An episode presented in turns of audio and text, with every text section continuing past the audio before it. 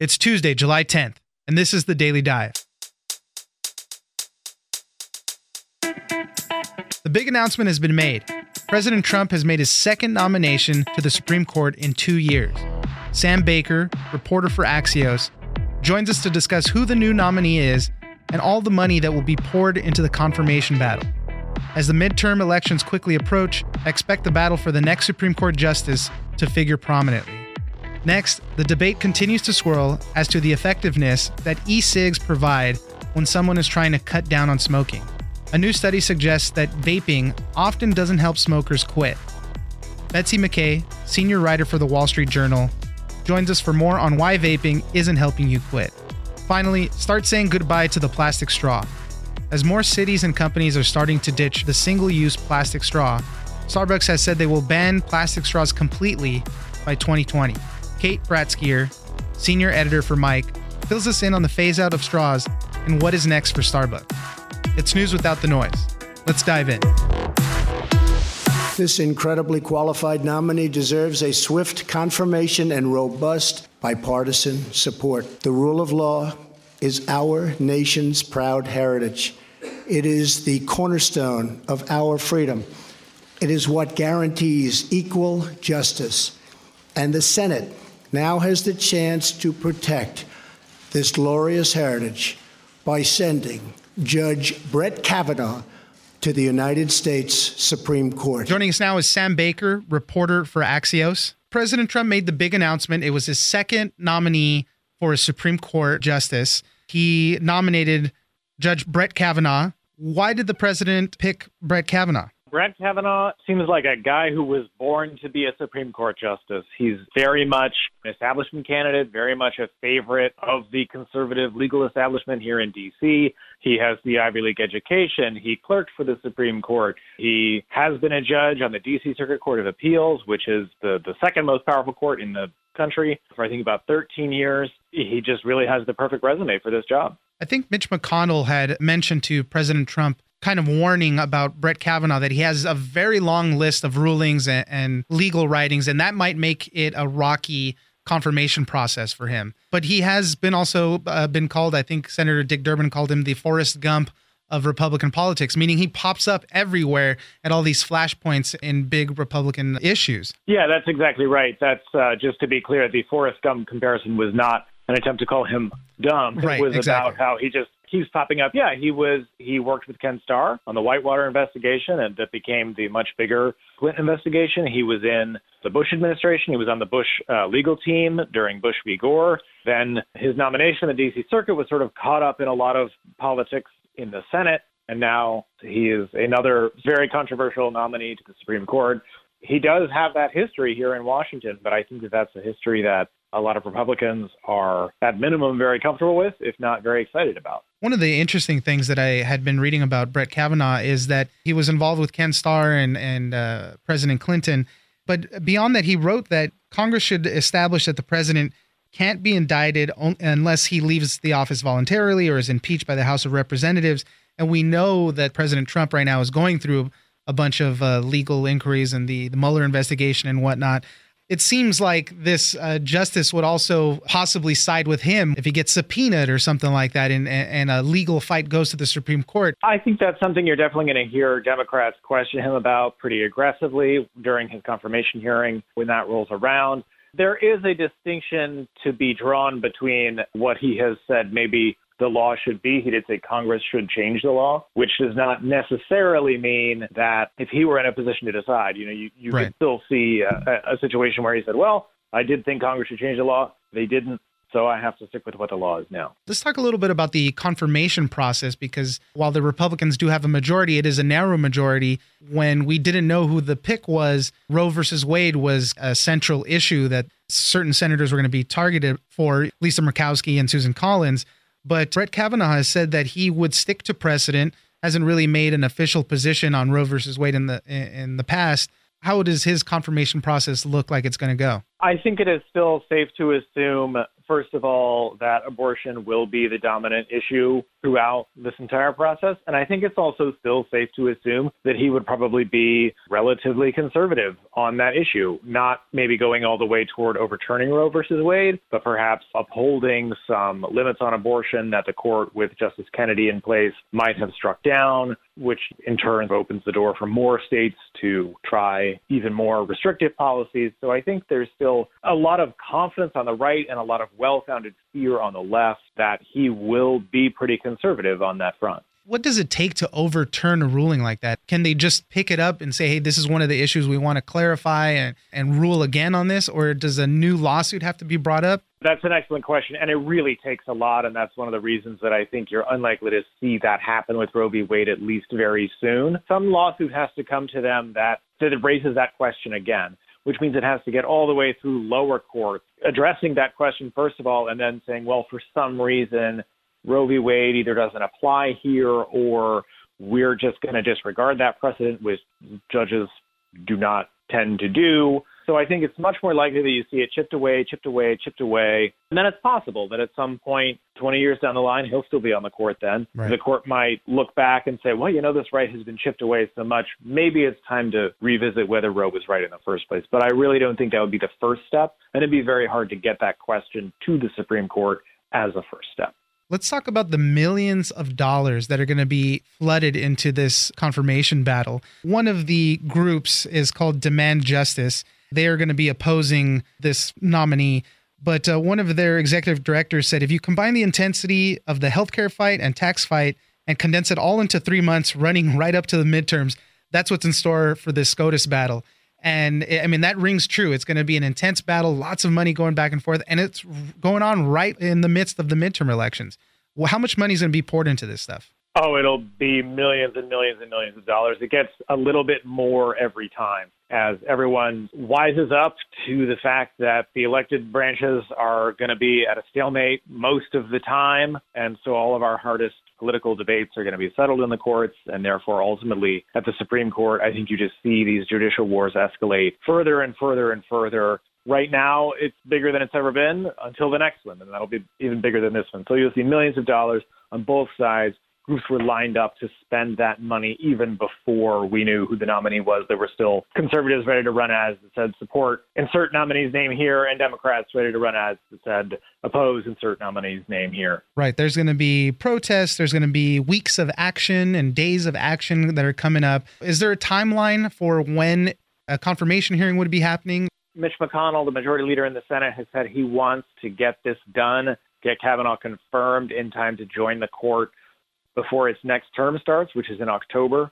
That's a very aggressive timeline. That would mean that the Senate Judiciary Committee does most of its background vetting, reading through his old decisions, any law review articles he's written, that sort of thing. This month and through August, probably a confirmation hearing in September and then a vote uh, later in September. So that's a very fast timeline. That's what Mitch McConnell was talking about, that he's got so many rulings it could slow things down, just sort of the process of going through it all.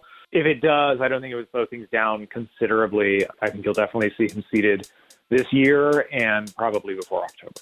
Sam Baker, reporter for Axios, thank you very much for joining us. Thank you. My pleasure.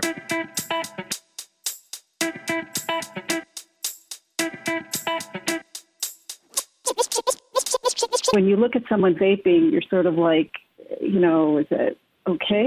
Is it not okay? Joining us now is Betsy McKay, senior writer for the Wall Street Journal. With the rise of e cigarettes and vaping, the companies are touting it as an alternative to smoking. It'll help you quit smoking, even. But there's been a lot of studies done on this now. And the newest one says that vaping doesn't really help out smokers uh, in the quitting process. What do we know about this new study? You're right that there have been a lot of studies on this, and some find that vaping helps quit smoking. Other studies find that they don't. So there's a lot of confusion. This study was done by researchers at Georgia State University. Um, it was funded by a federal grant. And they decided to take what they called a real world look at what smokers are actually doing. So they studied 858 smokers and followed them for a year. They interviewed them in the fall of uh, late summer or fall of 2015, and then exactly a year later about their smoking and vaping habits. Were they smoking? Were they vaping? If they were vaping, what kind of device did they use? How often did they do it? And why were they vaping? Were they vaping because they were trying to quit smoking or not? What they found was that U.S. adult smokers who didn't use vaping devices, e cigarettes, were more than twice as likely to quit smoking as those who did. So this was, you know, a bit of a surprise. Right. They didn't mention what they were using to quit smoking, though, did they? They were asked if they vaped or if they didn't vape. They also did talk to them about how they quit smoking. So that was included as well. And those people that did quit, uh, what were they using? A lot of them quit cold turkey. Others were using their cessation devices, but a surprising number just quit cold turkey. Yeah, a lot of people say you have to make a conscious decision to want to stop. And then from there, you can go. Obviously, people need help. And that's why they make patches and things like that. That's more of a nicotine type addiction thing. But if you want to stop, mm-hmm. a lot of people just say, hey, you just got to really make the decision and, and go there. If the vaping isn't helping out, I know there's been a lot of research. What has other research been saying about the potential for vaping to help stem smoking? There are a lot of studies now into e cigarettes some of them are looking at what their own health effects are. Others are comparing them to cigarettes. And still other studies are just asking the question, do they help you quit? So some studies have found that in fact they do help quit you quit. Other studies have found no, they don't. And one one area that's really of concern is what's called dual use. So it's when smokers are smoking and vaping. So clearly, you know, the vaping is not a, a cessation aid right. in that sense. they just enjoy it so much they're doing it twice. um, right. Well, it's, it's allowing them to get nicotine in places and at times when they can't smoke, right. In the workplace, in a restaurant. So the concern obviously about this is that this is just kind of expanding the habit rather than helping people quit smoking. Researchers at Georgia State University were pretty adamant about this. They said they found no evidence that vaping helps uh, stem smoking. So they were pretty tough on that. Did they have reasons for why they, they don't think it helps? They did give some reasons, a few possible ones. One is that e cigarettes may just not be mimic the experience of smoking enough for smokers to want to switch. So one problem is that they may not be getting enough nicotine from vaping to switch to vaping from cigarettes completely. The other big problem that, that they pointed out is just that there's a lot of confusion out there among the public. You know, they're reading, hearing, seeing conflicting bits of information about e-cigarettes. They're either good for you or they're not harmful right, or helpful. Exactly this is causing them not to really understand what role e-cigarettes can play in helping them quit or not. Yeah, they were even uh, uh, people opposed to the study were even trying to cast a little bit of doubt, saying that they did the study before the technology increased even more and let you get a little more nicotine to more closely resemble cigarettes. They were just trying to cast a little bit of doubt on it. Right. Well, actually, the, the authors of the, this study themselves pointed that out. So they did their study. The e cigarette technology is developing so quickly that things have changed since even the fall of 2016. And some of these newer, smaller devices deliver much more nicotine, first of all, and smokers say that they more closely resemble the experience of smoking. So the authors themselves said, said, you know, if we were to do the study today, we might not get the same results. And everybody is all over the place. Uh, Morning Consult just did a they just did a survey about smokers, and the same thing that you kind of mentioned dual uh, dual users. The number of those people are up, but generally vaping has a better perception publicly, at least, than smoking cigarettes. People are all over the board on this one still. Yeah, they are, and you know, part of it is that the the science itself on what the health effects of e-cigarettes are is still pretty new. Like, you know, people know that they're safer than cigarettes, right? It's not burning tobacco, right. but you're still getting nicotine, and then there's this vapor, and what is the, you know, what's in the vapor, and what could that do to you? There's not a lot known on that. The science, there is some, there are some studies, you know, and but it's all very nascent, and so when you look at someone vaping, you're sort of like, you know, is it okay? Is it not okay? I think right. I think that's what they're taught. These authors were talking about. Betsy McKay, senior writer for the Wall Street Journal. Thank you very much for joining us. Thank you.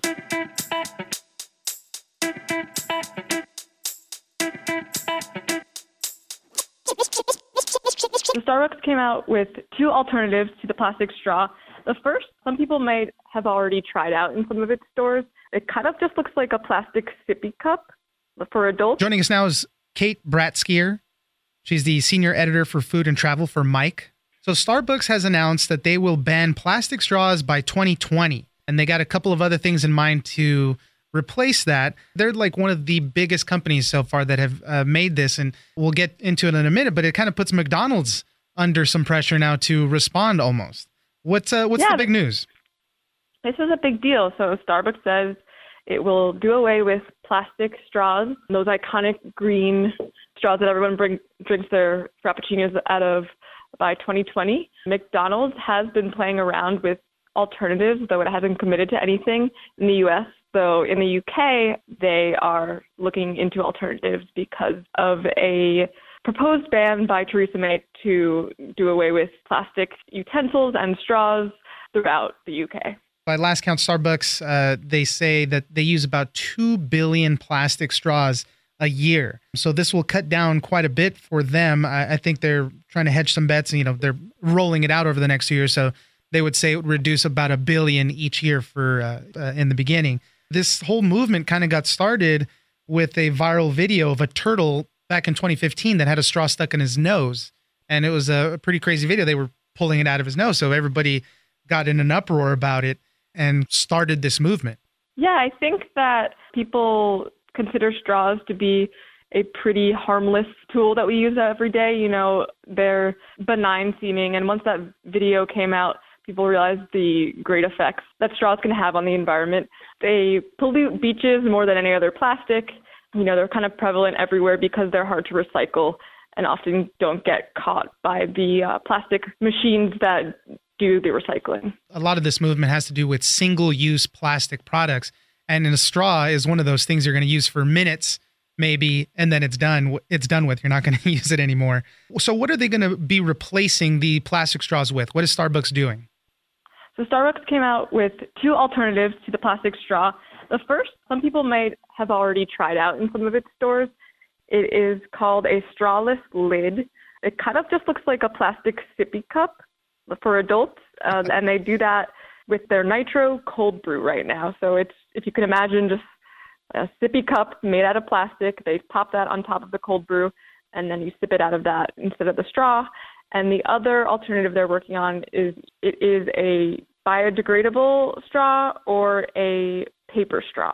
I'm not sure which they're launching. Right. And we've done, a, we actually did a story on this before, only because paper straws have grown in popularity since a lot of cities have been trying to find a fix for these single use plastic straws. Seattle actually became the first major city to ban plastic straws. That just happened on July 1st. But a lot of these bars and restaurants that are using paper straws, they've come up under, you know, uh, the supply limit is very limited. You know, they're having to make orders weeks and months in advance because so many people are ordering paper straws now they can't get them so it's kind of a, a fun uh, change in industry that's going to be happening these other manufacturers are going to get a boon right now uh, as as more and more companies are starting to ditch these plastic straws Yeah, I think it's a good problem to have for paper straw manufacturers. I believe I read somewhere that um, a paper straw factory recently opened in England just to prepare for the proposed ban. So um, I think we will be seeing more paper straws throughout the industry. do we know uh, why these uh, the regular plastic straws are so difficult to capture in the recycling process is it just because they're too small and and just miss the the machines miss them I think that's part of it. Also, they are sometimes not completely recyclable. They're made out of a different kind of plastic that can't be broken down by these machines. So it's a combination of both. Well, uh, we'll see how uh, the rollout changes. Uh, I'm sure we'll all more of us will be drinking out of these uh, sippy cups, as you say. Kudos to Starbucks for uh, trying to help the planet out a little bit. Yeah, it's a great first step. I'd love to see another innovation where we're not throwing away plastic, but it's a great first step. I will give them that. Kate Bratskeir, senior editor for food and travel at Mic. Thank you very much for joining us. Thank you.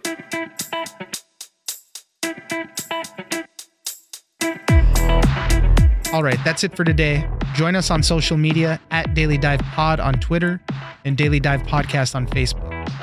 We love the feedback, so don't forget to leave us a comment and give us a rating. Follow The Daily Dive on iHeartRadio or subscribe wherever you get your podcasts. The Daily Dive is produced by Miranda Moreno and engineered by Tony Sorrentino. I'm Oscar Ramirez in Los Angeles, and this was your Daily Dive.